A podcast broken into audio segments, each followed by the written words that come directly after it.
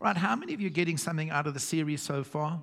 Okay, now I want you to turn with me today to not Revelation 5. We looked at it in the right hand of him. John says, I saw a throne and one sitting on the throne, and in his right hand was a scroll, a book sealed with seven seals. And uh, we went through that, and look, we're still continuing. If you take that chapter, you're going to go into the whole Bible. I mean, it, it's a lot. Can you believe we're on number five again already? And he says, No one was worthy in heaven, on earth, or under the earth, the different realms.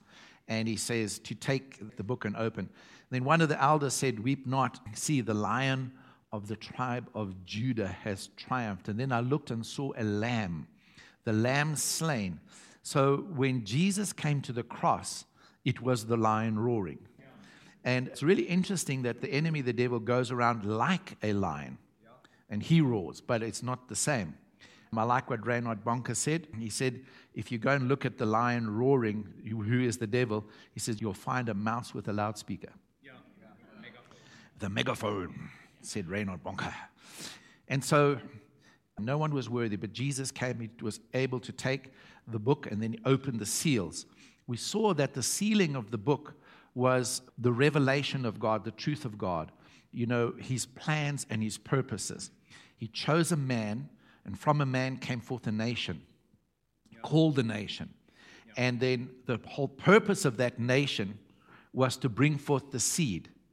And so, one of the reasons why he chose them out and his instructions to them was to stay pure and not to intermarry was because the seed Jesus was to come, which is what he prophesied to Adam and Eve and to Eve when he said, You know, you'll bruise his heel, but he'll crush your head talking about this woman's seed. So the woman came. That's Revelation 12. You know, the woman, I saw another sign in heaven a woman, the sun above, the moon underneath, stars overhead. That woman was Israel. And she was to bring forth the seed. So the whole purpose of Israel was to bring forth Christ. So God chose Israel, called them out with a powerful, with a mighty hand. He said, You are my treasured possession. I'm going to bring you out like with eagle's wings. In Hosea, he said he used Ephraim as a symbol of Israel. And he said, I was the one, I led you with cords of human kindness. I was the one that taught you to walk with fatherly love. But Israel kept turning away, kept turning away. And so Isaiah says, and then other prophets also said, How is it that the holy city has become a harlot? Because she keeps turning away in unfaithfulness. So when we come to Revelation 17, 18, 19, and we see the downfall of Babylon, the harlot, that's Jerusalem, that's Israel. It was also the false prophet because they were speaking falsely the things of God. That's why Jesus kept taking issue with them. And so they were part of the beast, the thing that makes up the beast. And that was the mingling of the Roman Empire. And so in Deuteronomy 32, when Moses stands up and he sings his farewell prophecy to Israel, he says, This is what God wanted to do with you. He wanted you to be the most special people. He wanted to reveal his glory through you, but you would not. You kept turning away. And so they were stubborn, they were hard necked, they kept going off after other gods, they kept sacrificing to idols. And so in Matthew 23, when Jesus was pronouncing the woes, remember, he said to the Pharisees, Woe to you, woe to you, woe to you. In Matthew 23, I think it's around verse 32, he said, You have filled up the full measure of the sins of your fathers. In other words, you've done what they've done, but you've brought the measure of sin to its fullest. Because, like John says in John chapter 1, he came to his own, the Jews. His own received him not. He came into the world that he created. The world didn't recognize him, but they received him. But the Jews continue still today. They do not receive Jesus Christ as their Messiah. And so it's not that they could not see, it's that they would not see. They wouldn't. And so, what Moses does in his prophecy, the whole tone of it changes about halfway through. And he says, All right, all the revelation, the truths that God was opening to you now is taken and sealed and hidden from your eyes. From now on, I'm going to speak to you in parables. When Jesus starts his ministry, he starts teaching in parables. You can read about that in Isaiah chapter 8, I think it is, where he says, You know, I speak in parables. The amazing thing is that when God sealed it up, it was sealed, it was sealed for centuries. So here they were, the nation that was to bring forth the seed, they didn't even know what their purpose was. And when the seed came, which was their purpose, they killed the seed. They killed the author of life, is what Peter said in Acts chapter 3. You killed the author of life, but this same Jesus that you killed, God has now made both Lord and Christ. And so, this outpouring of the Holy Spirit that you see is from Him. I'm enjoying myself. I'm on a flow here. So, um, you know, he said it to the Jews, and so he pronounced the woes on them. It's very interesting. In Isaiah 5, he says, Woe to you, woe to you, woe to you, six times. In Matthew 23, seven times. Number of perfection, woe. And then in the book of Revelation, three woes are pronounced. So there you have it in the volume of the book. You can see the woes. So when Jesus came saying, Woe to you, woe to you, what he was basically saying is that the judgment is about to fall. So now let's just backtrack. So here, all the revelation is sealed up. So they can't see it. But a young man taken into Babylon, which God told them was going to happen, is in Babylon and he's reading the word, the prophets that he has. He finds Jeremiah 25, 29, and he reads them and he sees the captivity in Babylon is going to be 70 years. He starts to count and reckon, then, you know, time's nearly up. And he started to pray. He got understanding of it. And while he's praying, God sent Gabriel, the angel, to come and to open up the revelation to him. Why? Because he was inquiring and he was seeing. And then suddenly, like Moses could see right back to creation and write the book of Genesis 2,500 years later, Daniel is able to see the whole course of the history of his people. And God starts saying, 490 years from now. And that takes us actually about to AD 27 and um, around about the stoning of Stephen when the persecution of the church began, because it was just complete rejection from Israel all the way through.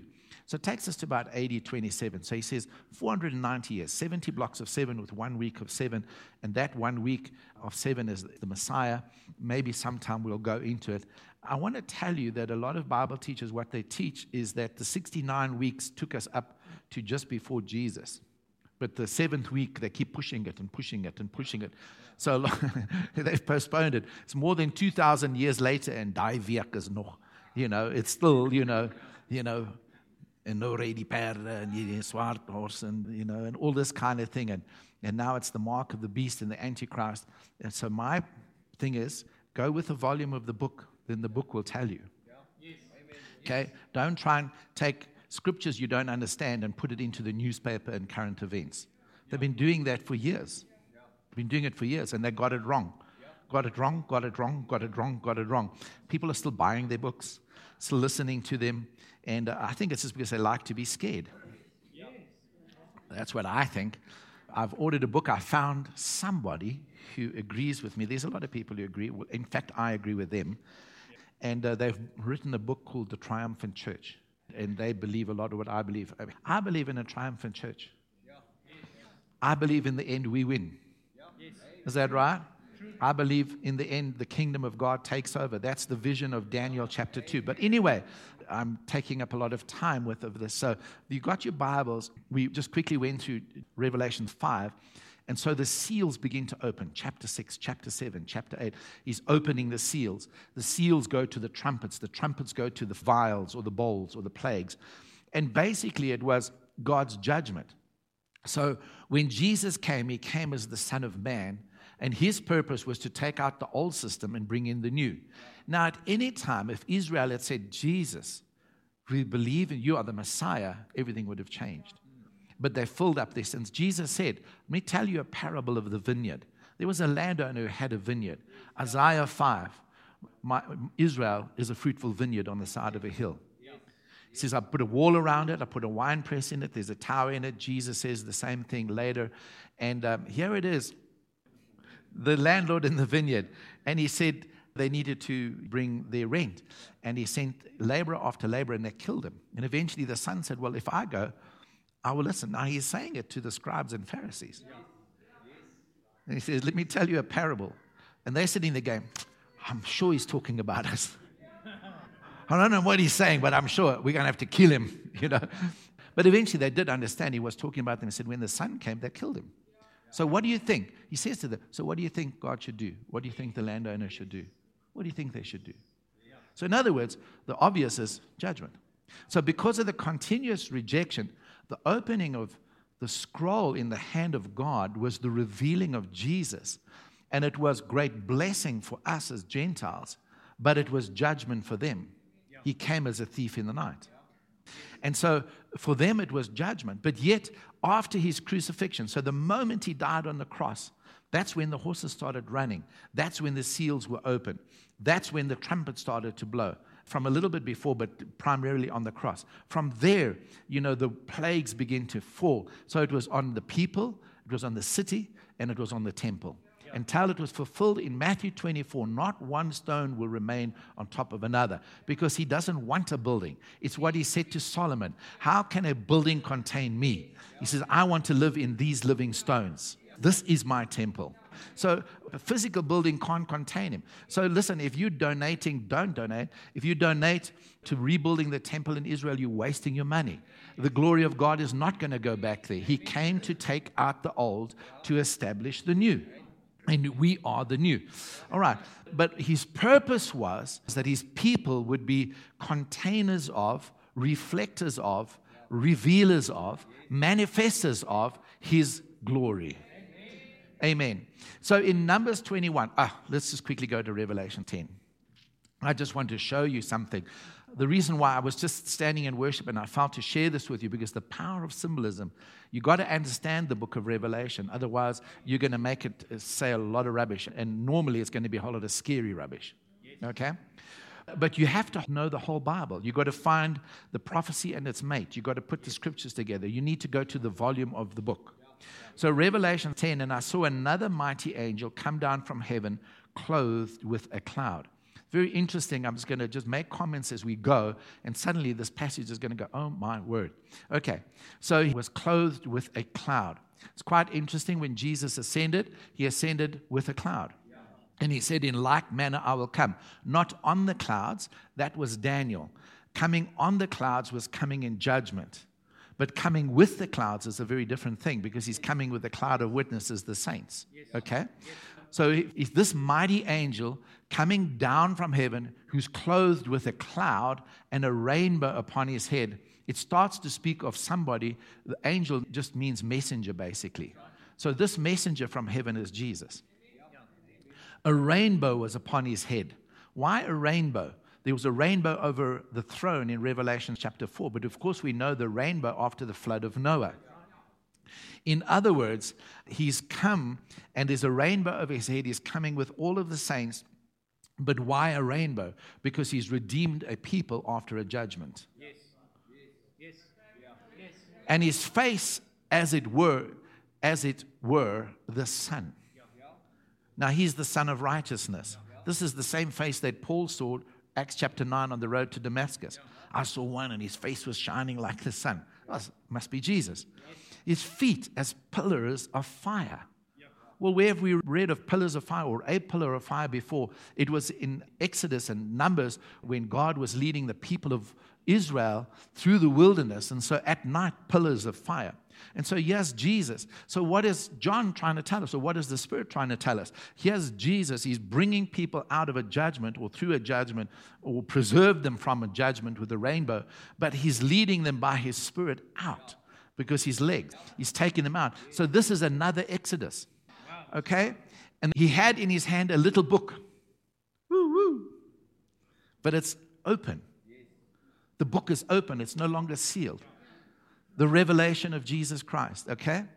And he had his right foot upon the sea and his left foot upon the earth. Remember, I told you the seas, symbolic of nations, earth, symbolic of Israel. So, what is he doing? There is now neither no more Jew nor Greek. Scythian, barbarian, slave, nor free. There's neither male nor female in Christ. We are one. And so he's redeeming a people for himself out of all the earth, the revelation of Jesus Christ. And so you got a parallel to Ezekiel chapter 3, where Ezekiel sees God holding out a scroll. It happened to me here in this church, where an angel appeared to me and held out a thing like, it looked like a crusty little mini loaf here when I was here. And he said, Eat it.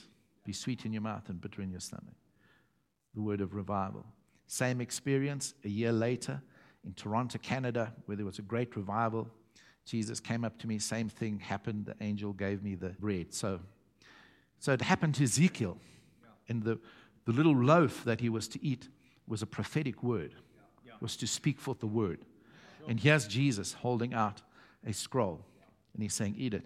John, you're going to prophesy again to many people, nations, kings, tribes.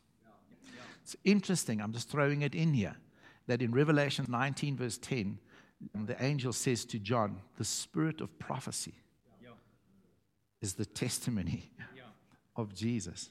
Yes. So the whole Old Testament, all the law, all the prophets, all of the Psalms, it's testifying to Jesus. But to the Jews, it was sealed. But now here's Jesus. He's been unsealed, he's been revealed. The mystery kept hidden for ages and generations is now made manifest. And here's Jesus saying, Here's the scroll. Eat it. Here's my word. Here's my body broken for you. You need to speak my word. Wow. Wow. Is that good? I mean, you can feel when truth comes how the anointing comes and the atmosphere changes. We're not all sitting here going, good, good, good, good, good, good, good. Yeah. So we go through all of the scriptures. Now, God had just sent through Moses 12 spies into the promised land, and they had to go and spy out the land, the land flowing with milk and honey, their inheritance, that which God had given them.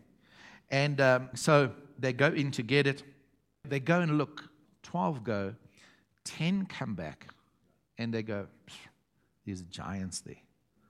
And then two come and say, We can take them. With God, we can take them. Joshua and Caleb. But the people listen to the 10 spies and they go into unbelief. And they said to one another, and they were accusing Moses, and they said, You just bring us out here to die, and you know, to Aaron and all that kind of thing, you know. By now, God was up to here with them. and in, uh, in Numbers 14, uh, you can read the story, and then God says to Moses, Moses, step aside. Just get out of my face. Let me obliterate these people. I will build another nation more powerful than them through you. Now, that was, if you were ever ambitious, that was a good opportunity, wasn't it? Step aside, blitz them. You know, but Moses got in God's face and said, What about your reputation? And so God repented, and then he says this in Numbers 14, verse 21. He said, Okay, I repent, I'll let them live. Then he says, Nevertheless, it's surely as I live, my glory shall fill all the earth. And so the whole thing, if we can bring it into the sealing, unsealing, we can sum it up in a word. Everybody say together glory. glory. Say glory. And so glory was the issue. We find it right the way throughout the Old Testament. In Psalm 72, verse 19, it says this And blessed be his glorious name forever, and let the whole earth be filled with his glory. Now, that's what Israel was supposed to do, but they rebelled. In Isaiah chapter 6, verse 6, in the year that King Uzziah died, Isaiah is looking and he sees these angels, you know, holy, holy, holy. And then they say, and the whole earth is filled with his glory. Amen. So that's God's plan. They were stating it in Isaiah 11, verse 19. It says, They shall not hurt nor destroy in all my holy mountain. That's us. Is that okay? For the earth shall be full of the knowledge of the Lord as the waters cover the sea. In other words, as far up and as far across. In other words, this earth is going to be saturated, filled, overrun, overtaken with glory. I like what Prophet Kruber said. Uh, somebody said to him once, and he said, uh, When will Jesus come? When will he appear? Not the rapture, but his appearance. When will he come? We don't believe in that. So, when will he appear? And he said, The Bible says that he shall appear in glory. In other words, when the glory is all over the earth, he will appear in glory. So, it's not so much a time thing, it's a revelation thing now. Is that okay? And so, in Isaiah 40, verse 5, Isaiah says this, and the glory of the Lord shall be revealed. Everyone say revealed. Now, the word revealed comes from uh, the word revelation. So, when there's a revelation, it's revealed. Another way of saying it is manifest. It's manifest. So, and the glory of the Lord shall be manifest, revealed, and all flesh shall see it together, for the mouth of the Lord has spoken. So, there is an outstanding day. There is a day coming when the whole earth is going to be full of the glory of God. And the Bible says, and every eye shall see it. All we've seen so far is Romans 3:23. All have sinned and fallen short of the glory of God. Now, what is the glory here? There's different ways of using the word glory, but what we're talking about here is the character, the nature, the essence of God Himself. Is that okay? Glory. So the glory is who God is in Himself and it's his righteousness, it's his holiness, it's who he is. And so glory, that's the glory that we're talking about. But Peter says this in 1 Peter chapter 1 and verse 10. You know this one. He talks about this salvation that is ours, this incredible salvation. 1 Peter chapter 1. He talks about that we're receiving it by faith. And the end of our faith is the salvation of our souls. He said the Old Testament prophets with the Spirit of Christ in them, searched intensely to the particular time when they spoke to you about the grace that was to come. Now, when did the grace come? When Jesus came. Grace and truth, the Bible tells us, is when Jesus came.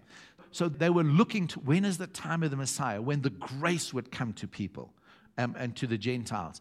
And they said, basically, first, what we can see prophetically is there's going to be sufferings and then there's going to be glory. And so Jesus came as the suffering servant, died on the cross. So, what are we expecting now? Glory. is that okay? So, the whole earth is full of the glory. So, all this thing about sealing, unsealing, sealing, and being unsealed, it's all about God saying, I want my glory to fill all of the earth. And these people wouldn't do it. But the thing is, it was never God's intention just for the Jews. What he had to do was to take it out. They were supposed to deliver the seed. Then, when Messiah came, they would then step back as the chosen people. Then he would gather out of the nations and say, The chosen people now. No more that city, the city of the living God. No more that temple, this temple of the Holy Spirit. No more that priest and that priesthood, this priesthood under that priest. And so it was supposed to open out to the nations. So he declared the gospel to Abraham. And so the whole purpose was glory, glory, glory, glory. So now we come to Colossians chapter 1. In Colossians chapter 1, Paul is writing and he's talking about the incredible grace of God. He talks about the administration of God, how God has administered and engineered it for him to be called and saved. And he's given the task he got the revelation and he's given the task to make plain these truths to us. Mm. So in Colossians 1, verse 24, he says, um, Who now rejoice in my sufferings for you. Paul went through a hard time to preach the gospel. And I fill up that which is behind of the afflictions of Christ in my flesh for his body's sake, which is the church. Let me just quickly say this verse here is my motivation. Paul's motivation is my motivation. When I read this and I understood it, became my motivation. Paul is saying the afflictions of Christ, what he suffered on the cross for, I'm still lacking in my physical body everything that he died to obtain for me. Yeah. But I am pressing into Christ so much. Yeah. I want to fill up in this flesh, yeah. in this body of John, of Paul. I want everything that Christ obtained for me on the cross so I can deliver to you for the sake of the church. Everybody say amen. amen. Say, that's my purpose. All right. And so he says, Wherefore I am made a minister according to the dispensation of God. Underline dispensation of God. And uh, Paul tells us what it is, which was given to me for you to fulfill the word of God. What was the dispensation of God? Basically, it's to bring all of heaven and earth together. Is that okay? To bring that which is true in heaven onto earth. That's the dispensation of God. And so he says, to fulfill the word of God, even the mystery, that which the Jews couldn't see, that which was hidden to Daniel until he started to open, the mystery which has been hidden from ages and from generations, right from Deuteronomy 32, it was hidden. Yeah. And he says, but is now made manifest to the saints. What is this mystery, Paul? I'm glad you asked. Yeah. he tells us in the next verse to whom God would make known what is the riches of the glory of this mystery, even amongst the Gentiles, which is Christ in you, the hope of glory. Wow, now I need to put some things on the board. So I'm going to just write a couple of things over here. God, I'm going to write Spirit over here, and uh, down here, I'm going to write us, and over here, I'm going to write creation. Okay. We're going to go through a couple of verses, and I really trust that you get it. And uh, so he says, which is Christ in you, the hope. Everyone say, the hope. The hope of glory. So I'm going to write hope here. The hope of glory. Paul tells us, I think it's in Romans 8, that we were saved in hope. In other words, when you got born again, one of the things besides joy and love and peace that hit you was another thing which is the bedrock of faith, and that thing is called hope. So, Christ in you, the hope of glory. Now, I want to just quickly skirt around this. So, we're holding that, freeze that one over there um, in Colossians 1, verse 24. Christ in you, the hope of glory. So, Paul now speaks about things in 2 Corinthians chapter 3. He talks about the fact that when Moses came off the mountain after speaking to God, because he was speaking to God face to face, by osmosis, he picked up the glory. And literally, physically, his face was shining. And the Israelites couldn't see it. They couldn't look at it. It was like, wow, wow. But there was a problem with that glory because he was away from God, that glory would begin to fade. And Moses didn't want them to see a fading glory. One book says this that he didn't want them to see the end of that glory. In other words, the reason it kept fading was because it was prophetic of the fact that one day that glory was not going to be around. Yeah. And so he put a veil over his face so they wouldn't see. And then when the glory faded, he could put the veil up, you know? And uh, then you'd go back and spend time with God and, you know, in the tent of meeting or on the mountain, and the glory would shine, and then you'd have to put it down again because the Israelites would just couldn't look at the glory. So it would physically shine out of Moses. And Paul sees in this real parable because he says, Moses put down the veil, people couldn't see the glory. And that's symbolic of the whole of Israel. When they read their Torah, when they read the Old Testament, it's veiled. This veil is over their heart. They can't see the glory. They can't see it. They can't see it. But he said, But there's something that's happened to us. When we turned to him, the veil was taken away. And the Spirit is the Lord, and where the Spirit is Lord, there is liberty. So we're not on law and rules, we're alive because of the Spirit. And he says, and then we now, with unveiled faces. So the veil is taken off. We behold in the face of Christ the glory of God. Is that okay? So we see him face to face. So, what is it now that God wants to share with us? He wants to share with us glory. There's a problem in that Isaiah, in two passages in Isaiah, I think one is 42 and the other one's 49, where God says, I will not share my glory with another. But if you read the context, he's saying, it will not be shared with people who go to idols. I'm choosing another group of people. With them, I'm reserving the glory. So in John chapter 17, when Jesus prays his high priestly prayer, right at the end, he said, Father, you know, just glorify me with the glory that we had once before. And then he says, he says, I've given them your word, and I've given them your name. I've given them your word. And then he says about us, Father, I have given them the glory. What did he give them? The glory. And he says, the glory that we shed. And the reason why I'm giving them this glory is that they may be one with you, even as you and I are one. Is that okay? So, in other words, he puts his nature in us. Is that good? Now, Christ in us is the hope of glory. Can I share some good news with you? Yes. There's a sense in which you got it all, but you didn't get it all. True. Christ in you is the hope. You don't hope for what you see and what you have. You hope for what you don't have and don't see. So Christ in you is the hope. So, Pastor John, are you telling me that there's no glory in me? No, I'm not telling you that. I'm saying there is glory in you. but there's something else still to be revealed. Okay? So, Christ in us, the hope of glory. So, Jesus said, I've given them the glory. So, are you following me? So, let's have a quick look at Hebrews chapter 1 and verses 1 to 3. In the past, in many and various ways, God spoke to our forefathers. This is the NIV translation. God spoke to our forefathers in many and various ways. There were little revelations, sections of revelations spread out over time. Revelation, nothing.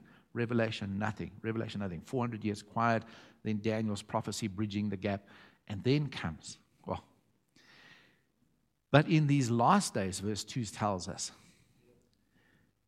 spoken unto us by his Son. In other words, he raised up prophets and he spoke to the forefathers, prophets.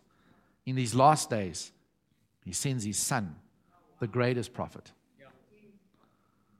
who can reveal the Father, whom he hath appointed heir of all things, and by whom he also made the worlds. Verse 3 And then after having, who, who being the brightness of his glory, the radiance of his glory, the brightness of his glory. So Jesus is what?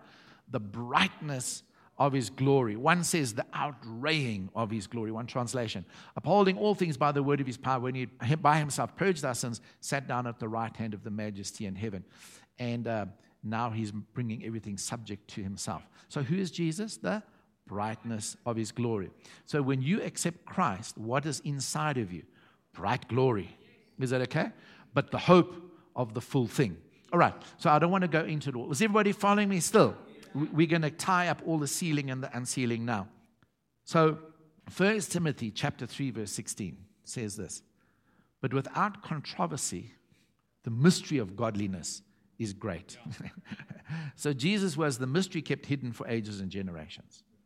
It's called the mystery of God in Revelation 10. It's the mystery of godliness. So, what is it that was unveiled? When Jesus was unveiled, godliness was unveiled. So, what was it? God First point 1 Timothy 3:16. God was manifest in the flesh. Everybody say God was manifest in the flesh. So where's God manifest now? In the flesh. Paul tells us that we have this treasure in earthen vessels. Okay. So it says he was manifest in the flesh, justified by the Spirit, seen of angels. The first time angels saw God was when he was manifest in the flesh at the birth of Jesus. That's why they're saying, Glory to God in the highest on earth, peace and goodwill to all men. Because they suddenly looked and saw, ah, this is what God looks like. That's why they rejoice when one sinner comes home because they're seeing another, you know, God made manifest in flesh person. Is that okay?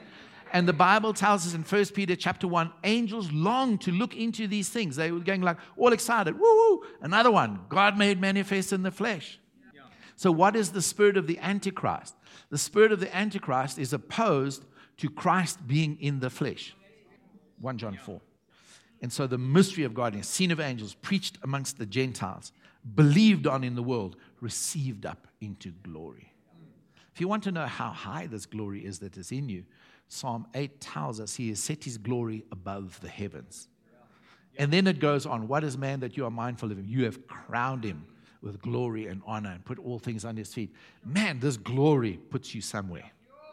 It raises you up. Come on, you're not just this insignificant, you know, little weak, wussy Christian that the devil would like to tell you are. You contain treasure in an earthen vessel. You are powerful. You are God made manifest in the flesh. You are right in the place that God wants you to be, the center of his purpose. And so in 2 Corinthians chapter 4, and in verse 6, Paul says, For God who commanded the light to shine out of darkness has shined into our hearts to give us the light of the knowledge of the glory of God in the face of Christ. Moses, you will not look at my face. I'll hide you in the cleft of the rock. John, you got saved now. You can look at my face, face to face with God. What happens? Then I, with open face, start to reflect his glory.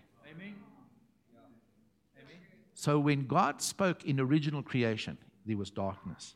So out of darkness, he spoke, Let there be light, and his light shone into this creation. When you and I were empty, void, and darkness was on this deep here, and I believed in Jesus, God shone his light. The night of the knowledge of the glory of God. In the face of Christ, I saw God. And now, in your and my face, the world sees Jesus and the Father. Amen. So, and we have this glory in earthen vessels. No, all right, so we've got some verses there. And then I'm going to connect it back very quickly. You're going to follow me quick? You're all with me. So let's go to Romans chapter 8. And then we're going to have a look at verse 18. For I reckon that the sufferings of this present time are not worthy to be compared with the what? Glory. With the glory which what? Shall be revealed, made manifest in us. In other words, Paul is saying there's something coming to us that hasn't happened yet in context with the glory covering all of the earth. He says, This glory is going to be revealed in us. Verse 19. Then he says, For the earnest expectation of the creature waiteth for the manifestation of the sons of God. So the earnest expectation of creation. So there is all of creation. It has an earnest expectation. All of creation in earnest expectation is waiting for something. What is it waiting for? The manifestation of the sons of God. What other words could we use when this glory is revealed in us? Why is creation waiting in earnest anticipation with bated breath, with deep, passionate longing? Because just like when Noah built the ark and salvation came, creation was saved with it. And creation knows that its bondage to decay, its liberation from the bondage to the effects of sin, is directly connected to us. And that is the revealing of this glory in us. At the moment, it's just hope. It is a hope, but it's a real hope. And so creation is waiting in earnest expectation. Verse 20 For the creature was made subject, creation was made subject to vanity, frustration not willingly, but by reason of him who subjected the same in hope. So God subjected creation, but left a remnant of hope in creation and in us that something was going to happen. I don't know if you've ever wondered, and if you've ever felt this, I have, that sometimes the more I know of this word, the more frustrating becomes my Christian walk. Who can say amen? It's like, Jesus. Where's the glory? You know? Or maybe, maybe we'll connect it just now. But that's the vanity. That's the frustration because even creation is in frustration. I believe that's why we're seeing the earthquakes and all of those things. It's the birth pangs of this planet going, We are the sons of God. Because the moment you revealed, I'm liberated. The creation was made subject to vanity, not willingly, but by reason of him is subject to the same, in the hope, verse 21. Because the creature itself also shall be delivered from the bondage of corruption into the glorious liberty of the children of God. Woo! Hallelujah. Verse 22. For we know that the whole creation groaneth and travaileth in pain and together until now. I've already said that. Verse 23. And not only they, but ourselves also. We have the first fruits of the Spirit. So I've put their hope and over here, I'm going to put the Spirit. I know I put the Spirit there, but this is the Spirit within us now. And the Spirit within us is the first fruits. If you're clever, and I know you are, you know if it's only the first fruits, the rest of the fruits, the rest of the fruits are coming. Okay? The first fruits of the Spirit, even ourselves, grown within ourselves, okay? Waiting for the adoption to wit the redemption of our bodies. Okay.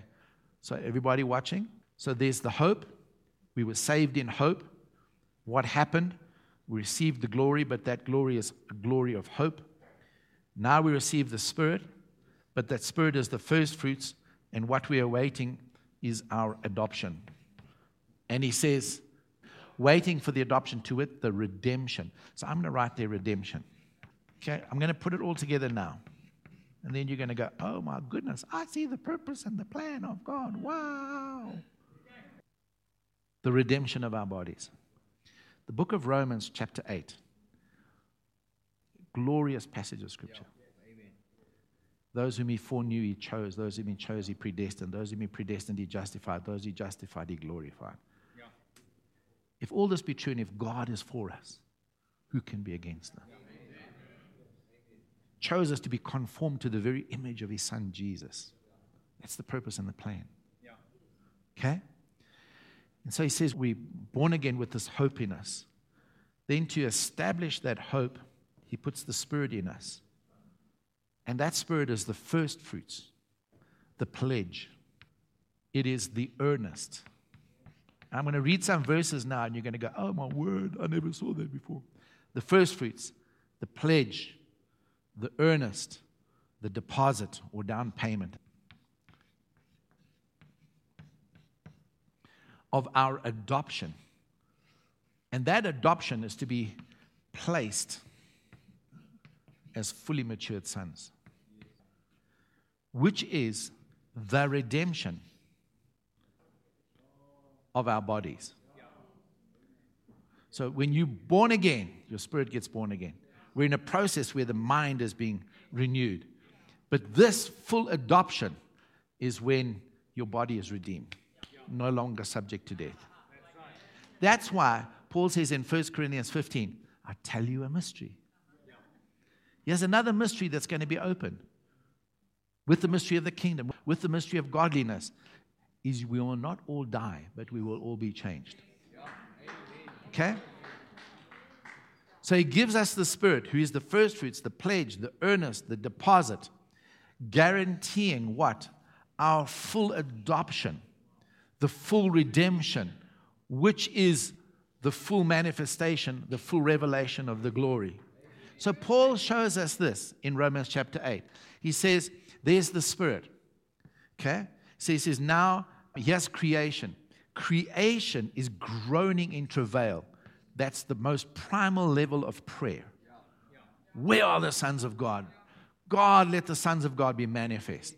He says, but not only that, but we ourselves, us, because of this frustration, this vanity, but yet there's a hope and it just sometimes brings a, conflict. We ourselves, with words that we cannot express, are groaning deeply inside, saying, Reveal, manifest, where's the full glory?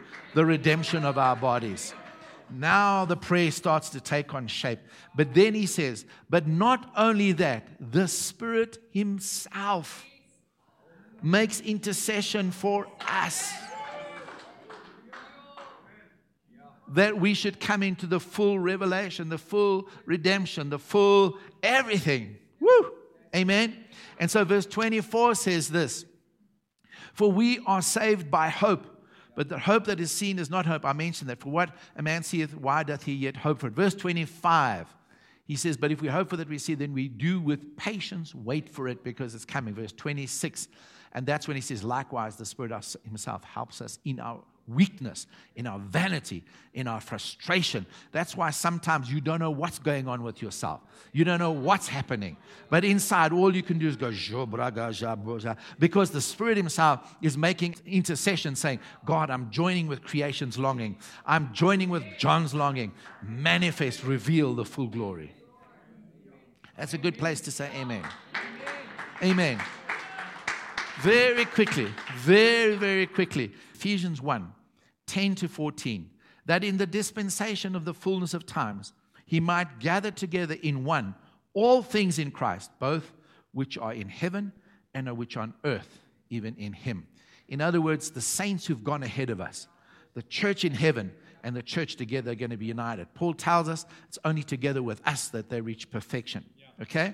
And so he says this in whom we also have obtained an inheritance so, this adoption, this redemption is also our inheritance. It's yours by right. Having been predestined according to the purpose of Him who worketh all things after the counsel of His own will, that we should be, and that's why I put God up here, that we, us, with all of this happening, we should be for the praise of His glory. Because He will be glorified when everyone sees the finished product, the glory in us we should be for the praise of his glory, first trusted in Christ, in whom you also trusted after that you heard the word of truth, the gospel of your salvation, in whom also after that you believed, you were sealed. Woo! With that Holy Spirit of promise. So when you got saved, you were sealed. You were sealed. You were sealed by the Spirit. Okay, now there's two aspects to the sealing, three aspects to the sealing. First, you were sealed so that that which is inside of you is protected. Secondly, you're sealed because the seal identifies you as the genuine one, the definite right article. Is that okay? The original. So when you received the Holy Spirit, He put a seal on you and said, You're genuine. So next time the devil goes, Ah, you false, fake, hypocrite, you this. You know, if there's any truth to it, say sorry to Jesus, clear your conscience. But then stand there and go, Shabronde, Mikridas, Bratevul, just show him the seal the genuine item. Is that okay? Sealed. But there's another aspect. That is, that there's an element of mystery about you. Still a mystery. I'll give you a verse now. Is that okay? 1 John 3. I'll give you that mystery now. I'll give you that verse now. He says, You were sealed with that Holy Spirit of promise, which is the earnest of our inheritance until the redemption of the purchased possession unto the praise of his glory. Come on. I mean, this is powerful stuff. There it is. It's all visual. This is powerful, isn't it? And so the guarantee, the guarantee, this word hope is a little bit stronger than wish. In fact, quite a bit stronger. It's more like guarantee. So the Spirit in you is the guarantee and your sealing that you will be adopted and redeemed and receive a full inheritance, placed as fully matured sons. In Revelation chapter 7, we looked at it when the seals were open. I'm just going to quote some verses now to end. In Revelation 7, we saw Revelation 5 in the right hand of him. 6, the seals beginning open, the horses riding. Chapter 7, horses are riding, judgment has come. An angel says, To the four winds at the four corners of the earth. Four winds are the winds of judgment. The four corners of the earth is Israel. And says to the angels, Hurt not, nor of the sea. Hurt not anyone until they receive the seal of God. Okay? Don't hurt them. First, got to receive the seal. Remember, we looked at last week the seal on the forehead, the seal on the hand, his name here, his name here. That's why in John 17, he said, Father, I've given them your name. Why did he give them the name Father? Because that would mean they are now sons. it's logical. And so, so that was the name on the forehead. So the glory is the character. Is that okay? That they might be one with you, united with God. We are joined. We are partakers of the divine nature. I know I'm saying a lot, but it's okay. Um, you're clever. Revelation 7, hurt not until the seal of God has put them. And then the seal, and there's a representative number, 144,000, just, which just means the whole group of people that God has called and saved. Yeah. Is that okay? So they were sealed. Yeah. Sealed. Yeah. Please read for me Philippians 1, verse 20. I think it's 1 verse 20, 3 verse 21. Paul talks about the fact that these vile bodies will be changed into his glorious body. And uh, Philippians 1 talks about the hope again and the earnest of the Spirit. But I just want to go 2 Corinthians chapter 5, verse 5. No, let's go to 2 Corinthians chapter 1, verses 21 and 22. 2 Corinthians 1, 21, Paul says this. He says, Now it is God who has established us in Christ. Set us firm, he's established us in Christ. And then he talks about the fact that He's anointed us. He set His seal of ownership on us, and then His Spirit in our hearts as a deposit, guaranteeing what is to come. That's the NIV translation. So He anointed us, put His Spirit upon us, put His seal of ownership upon us, and He gave His Spirit as a deposit, guaranteeing what is to come. King James says He gave us the earnest of the Spirit. Yes. So those are, are the things that He's done for us, set His seal upon us. So that matches Revelation chapter 7. Yeah. When He said, Hurt not till they be all sealed. So we're sealed with the Holy Spirit. So there's a deposit guaranteeing what is to come, but then there's also the authenticity and the fact that, you know, that we belong to God. Now, 2 Corinthians chapter 5. 2 Corinthians chapter 5 is a powerful passage of Scripture. In 2 Corinthians chapter 5, verse 5, The Apostle Paul says this this earthly tabernacle, if it is dismantled, there's another heavenly tabernacle. Not made by human hands, basically. In other words, not fleshly. And he said, All of us have a desire not to be unclothed of this tabernacle. In other words, no one wants to die. But our deepest longing is to be clothed upon with our heavenly. For homework, go and read 2 Corinthians 5, verses 1 to 5 and 6. And he says, We long to be clothed upon. However, he said, If it's taken down, I will get another one. But that's not what I want. And he says in 2 Corinthians 5, verse 5, there it is. Now, he that hath wrought us for the self same thing is God, who has also given us the earnest of the Spirit. So he's saying, not even God wants you to die. The whole purpose of him giving you the Spirit is the guarantee of what is to come. Okay, couple of verses. Couple of verses. You ready? 1 John chapter 3, in verse 1. John says, Behold, what manner of love the Father has bestowed upon us, that we should be called the sons of God. Yeah. And that is what we are, he says. Yes. And then he says, The reason the world does not know us is it does not know him. But there's a time coming when all flesh shall see the glory of God because the glory of God will cover the earth as the waters cover the sea. If you were writing down the glory scriptures, I didn't get to Habakkuk 2:14 because it says the same as Isaiah, that the glory of God will cover the earth as the waters cover the sea. So he says, what we will be has not yet been made manifest. Because he says, Behold, what man of love the Father has bestowed upon us that we should be called the sons of God, and that is what we are. The reason the world does not know us is that it does not know Him. He hasn't been revealed, and we haven't been revealed either. But we know this.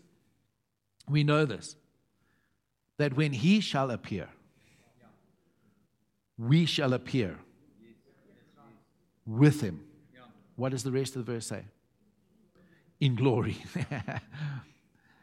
we shall appear with Him in glory. There is coming an appearance of Christ, not a rapture, an appearance of Christ when we shall appear with him in glory.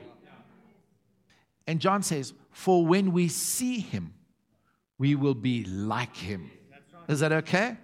So when he's made manifest, we'll be finally transformed, receive the full adoption, the redemption, our full inheritance, placed as fully matured sons, the whole earth filled with his glory. So that's 1 John chapter 3, verse 1. I'll give you one more verse Colossians chapter 3, verses 1 to 3, my favorite verses. It says, Since then you died with Christ. Set your minds on things above where Christ is seated at the right hand of the Father. Set your hearts, your mind, and your affection. Set your affections on things above. It doesn't mean that you walk around going, okay, I'm imagining I'm going through a hard time. You know, it's Monday and it's tough. I'm, I'm, it's not a wrong thing to do. It's a good thing to do, but understand what you're saying. Oh, I'm, okay, I'm imagining, oh, it's really tough. And, you know, I've had my second cup of coffee and I still haven't come alive and my brain's not good. And the boss has shouted at me six times already and I've only been here two minutes and, and whatever. And it's one of those bad days. Okay, I'm just going to imagine, I'm going to imagine I'm seated at the right hand of the Father in heaven. I'm going to try and put my heart there, but everything in your heart's going, oh, I feel like a failure today. I feel terrible. But when he says, set your mind and your hearts above us, understand where you are seated. Understand that you are seated at the right hand of God in heaven. Amen. You are seated in the heavenly realms in a place of authority and power and dominion. Understand, then you can imagine where I'm seated. Woo, woo, woo. I've been blessed with every spiritual blessing in the heavenly realms in Christ Jesus. So he says, set your heart, set your mind on things above. He says, for your life, when you died, when you were put into Christ, he said, For your life is now hid with Christ in God. Your life is now hid with Christ in God. And he said, For you are dead, and your life is hid with Christ in God. And he says, Now when Christ, who is your life, shall appear, then you shall appear, be made manifest with him in what? In glory. Full redemption, full inheritance. So here's the angel in Revelation chapter 10. Mighty angel, is Jesus. He's holding out a scroll. He says to John, Come and eat it. He goes over and takes it and eats it. It's sweet in his mouth, bitter in his stomach, because there's a frustration. He says, But you need to speak the word. You need to speak the mysteries of Christ. You need to prophesy because the spirit of prophecy is the testimony of Jesus. He eats its bitter in his mouth, but you know the rest of the story is that he speaks the word. So Paul says in 1 Corinthians chapter 3, he says this I want you to know that we don't need letters of commendation about our ministry. He said, All I've got to do is point to you. You're my letter proving the authenticity of my ministry. Because something is written on you and in you. Not heart, stony hearts that are finger engraved of the Lord. No, no, no. He says, but on flesh hearts. There is a new covenant written. There's something new written. Not by ink or by finger engraving, he says, but by the Spirit. He says, Now you are known and read of all. You are living epistles of God. You are open letters, revealed letters that other people can read. You are unsealed, becoming even more unsealed, filled with the glory moving from the hope of glory to the full glory. And that is what creation is waiting for. The creation is waiting for you and for me. Unsealed. Hallelujah. Hallelujah. You are subject to vanity. A lot of people come to me and say, Pastor John, this stuff is so good. It's true. I'm reading it. It's like, oh, Jesus, when? When? and there's a frustration. But understand that frustration, God doesn't give to frustrate you, He gives to motivate you. Is that all right? That frustration is a gift pushing you on and saying, I reach for it, like the Apostle Paul said in Philippians 3. He said, Not that I've already attained it, but I forget everything past for the surpassing knowledge of gaining Him. Yeah. That I may somehow, even while in the flesh, attain to the resurrection in the physical body. Yeah. Did you get something? Yeah. I'm so glad three of you got something. How many of you are a bit overwhelmed? There was a bit of lot of knowledge and information. Read those passages, you'll see they'll come alive. Because you read them and you don't know what Paul is saying. You read them, you don't know what John's saying. You read it and you don't know what Peter's saying. Like, what is this? Everything is put together. This is the story of glory. And you're it. Amen. Come on, just raise your hands to the Lord and thank God for this incredible salvation.